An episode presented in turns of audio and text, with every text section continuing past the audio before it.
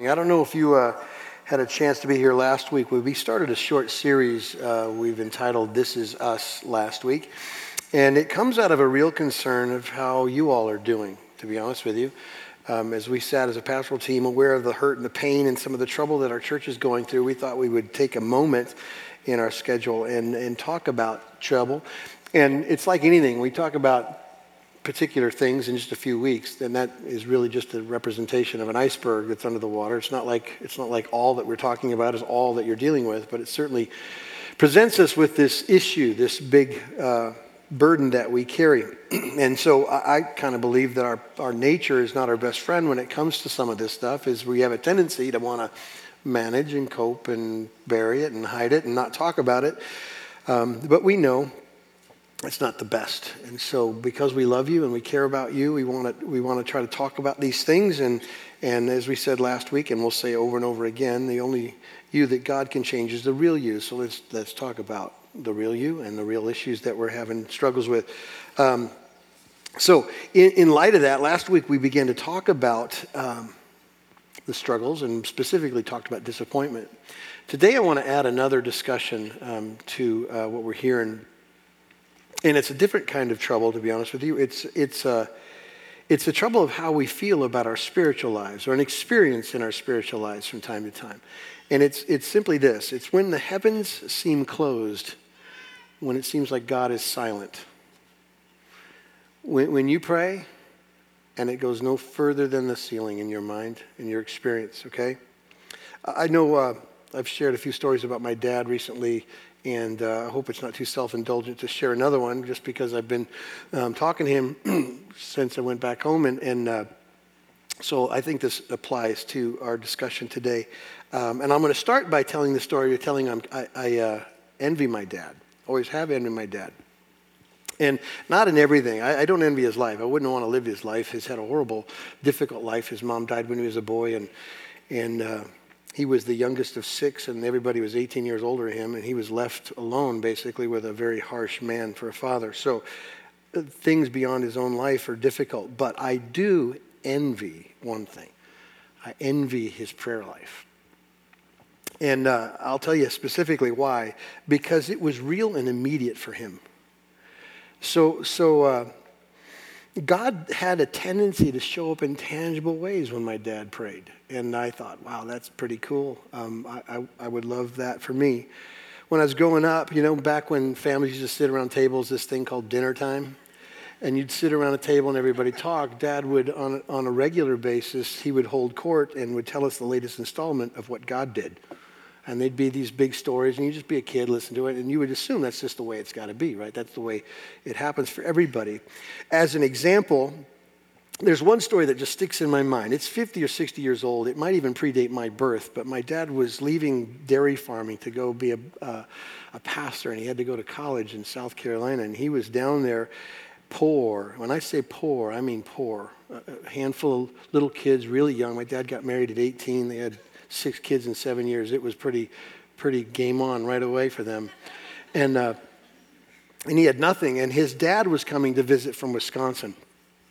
And uh, my dad, my dad's dad was very harsh man, very judgmental man. And my, I think my father was somewhat insecure. And uh, may, maybe this would be a universal uh, guy feeling shame.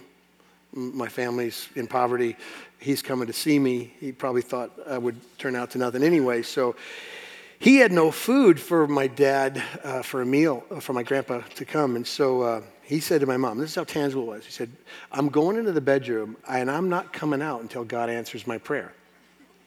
I've never done that, but he, he did. And I swear this is true. He came out, well, he didn't come out. Two hours later, there was a knock at the door, a total stranger. They don't know, never met and he had two bags of groceries, and he said, God just told me to give you this. I need me some of that. it a technique? What, what are we talking about here? I called him on Wednesday and I said, Dad, just, just, am I right about this story? Is this what went down? He said, Yeah. I said, Did stuff like that happen a lot? And he goes, All the time. And then he rattled off four or five more stories that I had forgotten, just like that. Crazy stuff that's undeniable, God listening to him. So you see now why I say I envy him. After all, who wouldn't want that kind of experience? I, however, have not had that experience in my prayer life. I ask, and God does answer. I'm not saying God has never answered a prayer, but that kind of immediacy, that kind of crisis answers hasn't been my experience. Uh, 25 years ago, just to give you a snapshot into my life, I started praying that God would do a revival, allow me to see a revival uh, in my world, in my life. And so, by revival, just so we know what we're talking about, we're not talking about going to a tent meeting. I'm, I'm, talking about an extraordinary move of the Holy Spirit, undeniable God changing a community, a city, a place, a state, a, a nation. Like, God, blow us away, be undeniable in our world. And uh, I've prayed that for 25 years. You know what I've heard? Nothing. Maybe I should have asked my dad to pray for it and we'd have had it already. um, nothing. So here's the question Do you ever feel like heaven's closed to you? That God can't hear you, that He's not listening to you? Well, my suspicion is that experience is fairly common. Almost every believer I know has banged on heaven's door with some request to get nothing back in their minds, how they feel about it. Well, I want you to know to begin with that you are not alone and you're not the first. That experience is fairly typical, fairly common. And let me just show you, we're going to walk through a couple of, of Old Testament characters that tell a story. Uh, Neil Pitcher will love that we're in the Old Testament. Um, but, but you don't have to turn there. Here's what these studies are for me they're less exegetical uh, sermon kinds of things. They're more devotional. So we'll have the scriptures up on the screen. If you want to follow where I'm pointing, that's fine. But I'd rather have your hearts lean into this. Um, preaching is caught in the mind and the heart. So um, here we go. Uh, the first character I want to draw your attention to is a familiar one. His name is Job. Everyone's read that story and uh, it's familiar, I think. But if not, it's worth at least kind of getting us up to speed on his story. Um, where we meet Job in chapter one of that book is in this description. Satan somehow is in the presence of God, and uh, God asks him, Where have you come from? And then God, out of the blue, says, Have you considered my servant Job? There is none like him on the earth, a blameless and upright man who fears God and turns away from evil. That's a pretty good testimony by the creator of the universe for you. And Satan says, Well, he doesn't, he doesn't follow you for nothing. He's got everything. He's got a blessed life. I mean, he, he has everything any man would want. You take his stuff. I bet if you take his stuff, he'll curse you.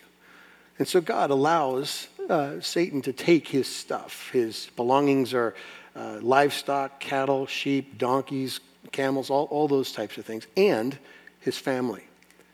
So he has a wife, and every, all his children are dead. He's lost all his possessions. And the text tells us that he continued to worship the Lord. And he said, God gives and he takes away. Blessed be the name of the Lord. Fast forward, chapter 2, Satan somehow in the presence of the Lord. And the Lord says, Have you considered my servant Job? That there is none like him on earth, a blameless and upright man who fears God and turns away from evil. Job is holding steady, man. He is who he is. And Satan says, skin for skin, God, skin for skin. You touch his flesh, anybody who's burdened physically will tap out. So I'll bet if he was suffering. so God says, okay, you can touch him, but you can't kill him. So God allows Satan to do that, and Satan afflicts him, it says, with loathsome sores. And uh, this, the story is, is brutal where he finds himself at the end of his life. Now, that is Job's quick story. Now, would it surprise you that Job, at the, some place in his life and experience, started to look at heaven and go, What gives? Like, what's up? You used to be for me. Now are you against me? My assumption is that Job, that Job continued to pray throughout this whole process, and my assumption is all of the experiences left him with the conclusion that God is not listening. In fact, that's what he says in chapter 13 of Job, verse 24 Why do you hide your face and count me as your enemy? Feeling lost and abandoned, only thing that Job could say is, Where are you? Ever feel like that? Ever pray and then conclude that? Well, Job, here's an example. I'll give you another example. It is the prophet Habakkuk. Let me give you a backstory in Habakkuk. Habakkuk was. Uh, living during the uh, final decades of Israel's southern kingdom, which is a time of great sin for Israel and the threat of invasion by Babylon. So things were going bad for, for that uh, time for them.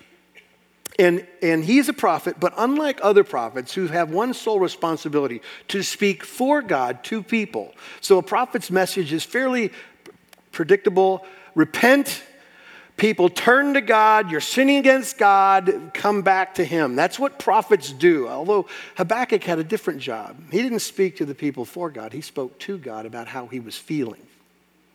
He's lamenting and complaining before God about all the garbage he sees in the world and the, the problems that he sees, and, and he's questioning whether, God, are you good? Are you still good? Can you still move? Can you still act? This is not, this is not what you would want, right? So he looks around at his culture and his world, and he sees injustice and idol worship and crime and crooked leaders invading armies. Things never change. And he asks God the question Are you, going to act or are you going to sit this one out? And he says this Tell me if this doesn't sound familiar. Oh Lord, how long shall I cry for help? And you will not hear. Or cry to you, violence, and you will not save. Why do you make me see iniquity? And why do you idly look at wrong? Destruction and violence are before me, strife and contention arise. So the law is paralyzed and justice never goes forth, for the wicked surround and the righteous. So justice goes forth perverted. Have you ever prayed for God to act in your life to the broken things? You ever said, God, this thing's not right? This is wrong. And are you frustrated by what you hear back or don't hear back? Are you frustrated by the pace of God, like He's just too slow for you? Could you say with Habakkuk, How long? How long, God, am I supposed to cry for help? Let me give you another example. We kind of briefly mentioned it last week. The example is King David. Again, the backstory uh, David uh, was selected, anointed by God to be king. So Israel had a king that they picked. The people's choice, the handsome guy, the big guy. Everyone thought he should be a king, looked like a king, and he failed God. He dishonored God. And God says, I'm going to replace him. And so God picks David. most writers, theologians would say David was between 10 and 15 years old when he was anointed as king over Israel. Okay, that's in 1 Samuel 16. Thus begins a 15 year plus journey to actually being realized as the king over Israel. And in that gap between when he was anointed as king, called king, and when he actually was recognized by the people as king, we have all the great stories David and Goliath, the victories, the defeat of the Philistines, all the stuff that David did. And we also have in the middle of that the constant, relentless pursuit of the paranoid, insecure king of the people, Saul, to try to destroy him. Okay? That's what we have in, in the middle. And in the middle is where David writes this How long, O Lord? Will you forget me forever? How long will you hide your face from me? How long must I take counsel in my soul and have sorrow in my heart all day? How long shall my enemy be exalted over me? Consider and answer me, O my O Lord my God, light up my eyes, lest I sleep the sleep of death, lest my enemies say I've prevailed over him, lest my foes rejoice because I am shaken. If I'm honest, that prayer sounds reasonable to me. You've anointed me as king. I've got now decade plus, maybe pushed into two decades of being relentlessly pursued by the one you told me I'm supposed to take over for. The one you said dishonored you. And I've obeyed and I've done everything you've asked me to do. I've actually even restrained myself from taking the matters into my own hand because I could. I could have wasted Saul and got him out of the way. But I believed you. I believed you. I stayed the course.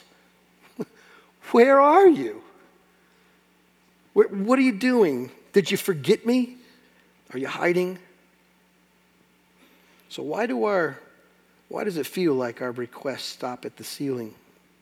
Why does it feel like they, it takes so desperately long to get an answer from God? There's a problem with, I think, our perspective and our patience. Uh, I'll confess, me personally, I get frustrated when a web page takes too long to load. I lose my mind. I go looking for problems. Um, and, and honestly, apparently, I get frustrated with too many things. This week, I had an example of that. My son Eli and I were going across town. I, by the way, I never go out of town. I hate going out of town. I drive a seven mile circle on purpose, okay? But this guitar was in the west side of Phoenix, all right? So I had to get out a phone and a map app.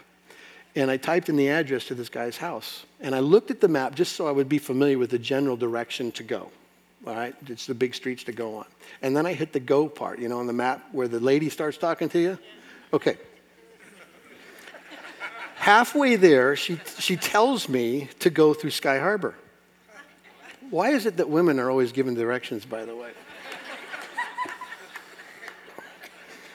when it said to go through Sky Harbor, I said, There's no way. That's, that's totally wrong. I, I was so convinced it was wrong, I rebooted the app and typed in the address again to make certain that this thing wasn't now taking me to, I don't know, a taco shop or something. Um, well, I, I decided to go against my instincts and follow the directions. When I got to a place of no return, I saw a sign that says construction on the 10. I thought, ah, what a perfect illustration for my spiritual prayer life. Um, it's when what God says doesn't match my instincts, I get impatient. God says, Trust me. Mm-mm, God, here's what my instincts tell me grab it by the neck and wrestle it to the ground and fix it yourself. And he says, That's not your option. I, I realize it's my problem, but um, isn't that like all of us? God, I, I have a need. I have a real need. And, and it needs to be fixed now.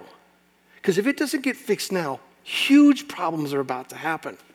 And all you hear from heaven is patience. God, this issue, this issue that I've got dealing with right now, I need it fixed today. And he starts teaching a lesson on contentment. That isn't at all my instincts. I don't want that lesson now. I want the answer. By the way, I don't know if you noticed, you probably did, but I'll point it out either way. Did you notice the examples that I used? Did you notice that they all had something in common? Job, Habakkuk, and David. Did you see?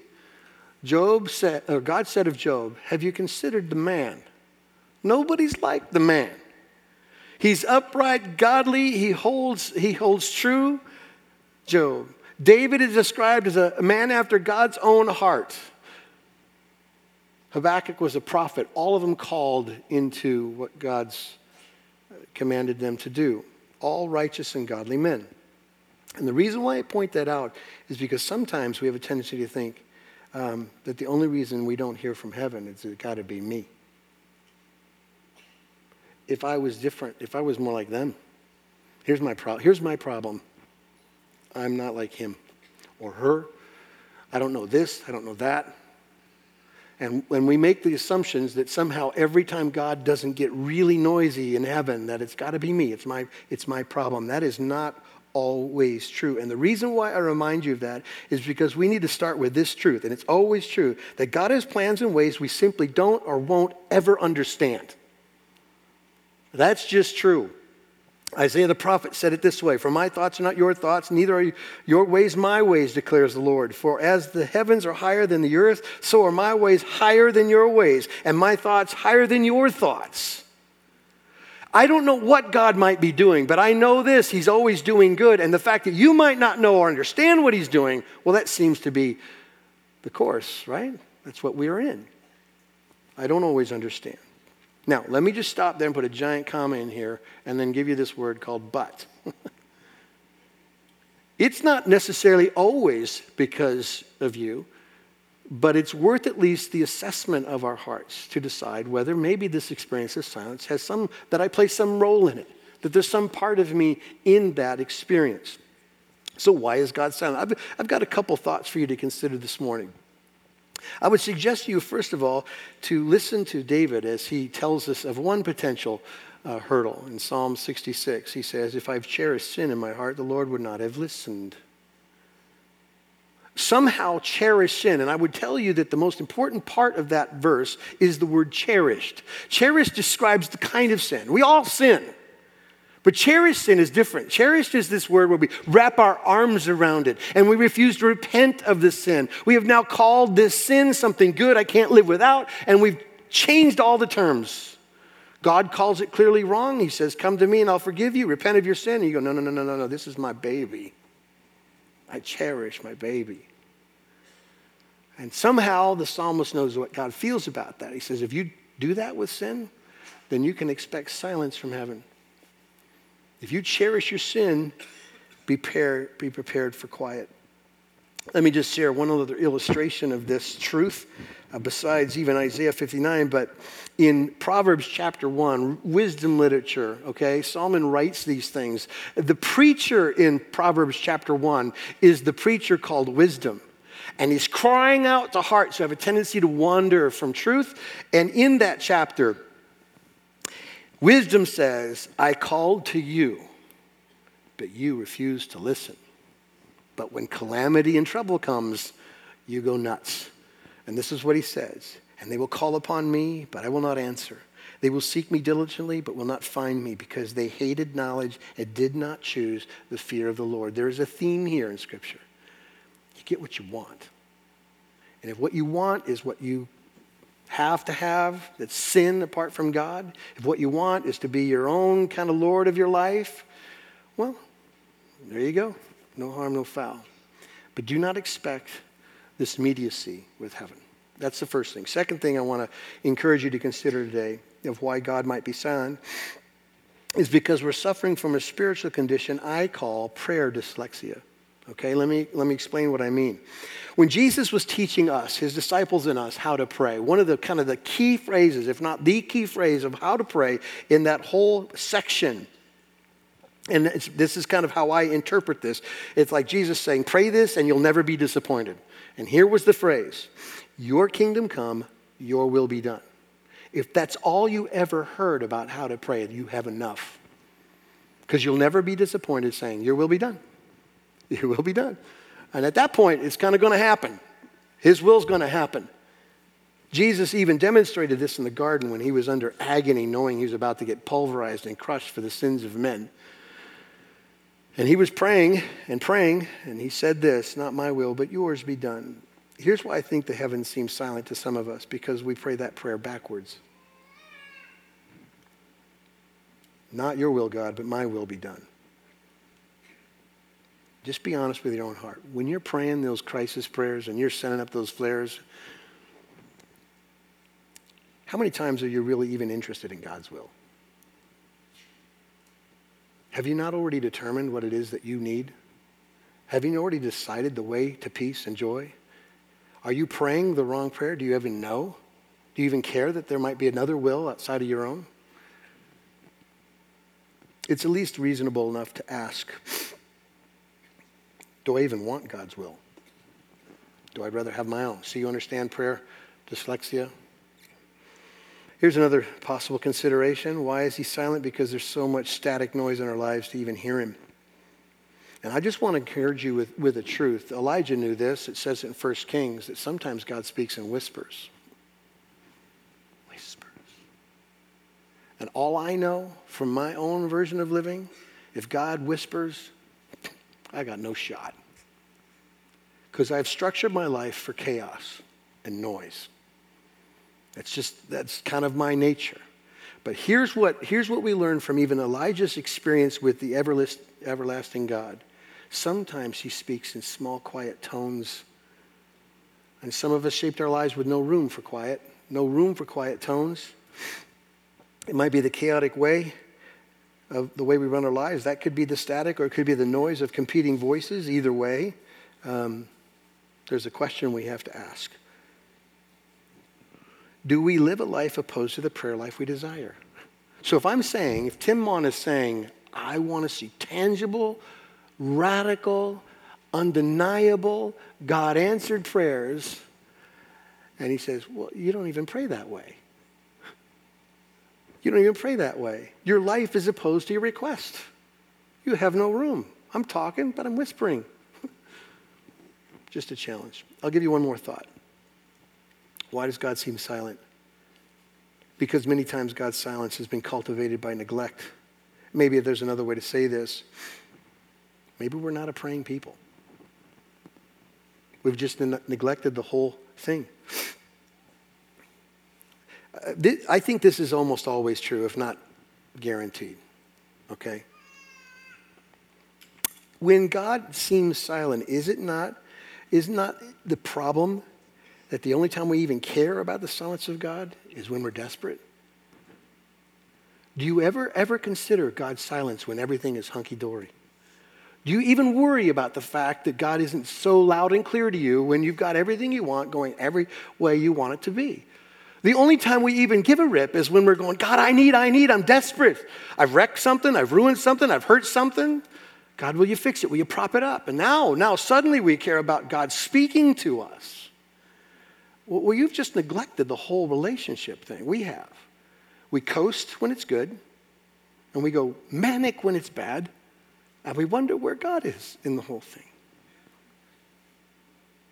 Do we even consider Him when things are at peace?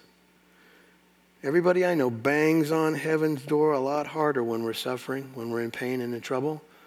And I, I, do not judge that. That is not the problem that I see. It's just that when we're not in trouble and distress, he's out of sight, out of mind.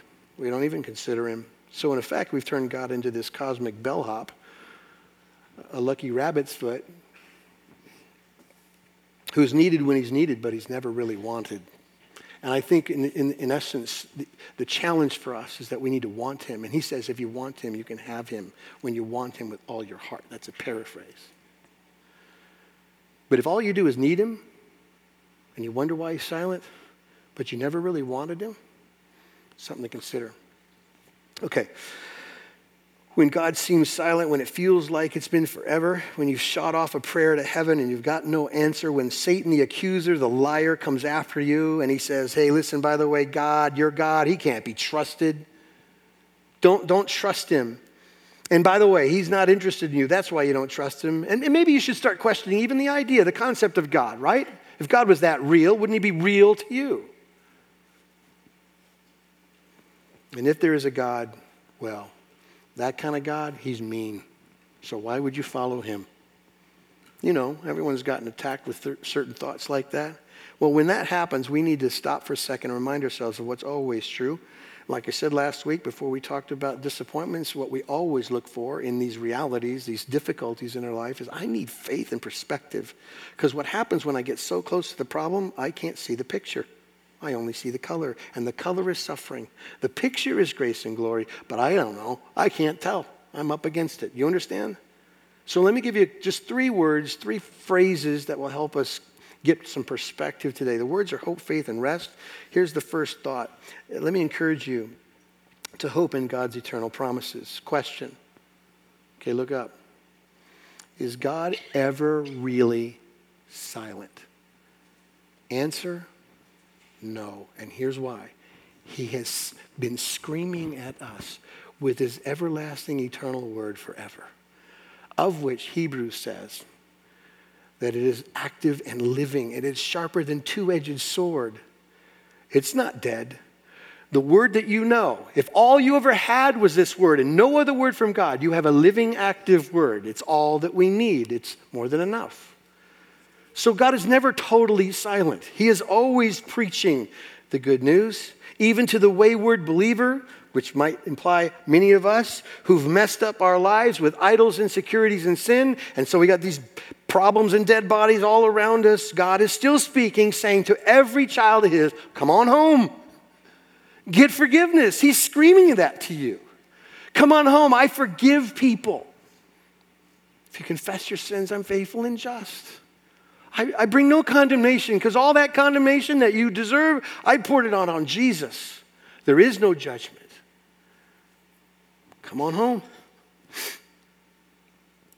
So, hope in the living and active voice of God that is never ending and always saving. Let me give you another thing to consider.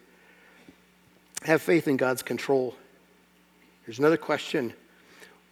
These are not like sneaky questions. What about God isn't perfect? And church says what? Not certain? Nothing. Okay? This might feel like a gotcha. That includes, that includes his decisions and his timing. Yes? Everything about God is perfect. David said it his, his, is perfect in all his ways. So let me just encourage you pray. Pray about everything. Pray about anything. Pray always. But have faith in one thing God knows what he's doing. God knows what he's doing. There is only one who knows all things. There is only one who is in control of all things, and only one who has amazing grace intentions, and that is our God. He's extended himself to us. So, faith in God's control. One last thought. Let me encourage you to rest in God's grace. I suppose if we were to sit down and, and maybe consider different answers to the question, how can you find rest? People could write this down. I'm certain people live this way. One answer could be this be in control of everything, get whatever you want, whenever you want, however you want. And as far as it is dependent on other people, then control them, right? L- live in such a way that you manipulate and manage all the people so that you get what you want when you want, how you want, right? That's how we do it. And many people choose to live this broken version of life. They see everyone else as a perpetrator of their own problems and their own evils, and so they try to control others, like manically control others, so that they could find some version of rest. Well, I'm just telling you how that ends. You don't get rest.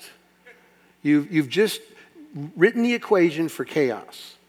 And you know it when you meet people who are controlling and manipulative and insecure and they live that way, they're trying to get one thing rest. They don't know how to find it, they're just shooting in the dark. It's classically human. Or, or you could find rest for your soul in God's lavish grace. And I would suggest to you that's the only place to find rest. The Apostle Paul in 2 Corinthians was talking about a very pragmatic, very particular issue in his life. He called it his thorn in the flesh.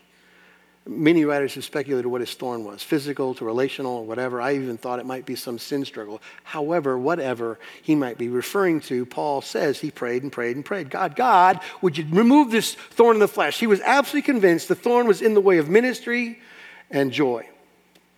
And what he heard back from God was, was not what he was looking for. My grace is enough for you. My grace is superabounding for you. And by the way, my power is made perfect in your weakness, so hang on to it. I don't want that. Let's pick something else. But Paul learned that in a pragmatic way. Let, let me finish with these thoughts. Is it common to feel like heaven's closed? Mm-hmm. Is it common to, to not get the responses immediately like you hope, that God seems to be not speaking today? Well, just remind yourself of this. Don't ever confuse silence with inactivity. God is not on vacation, He is not disinterested. He's doing great things. We talk about grace all the time here.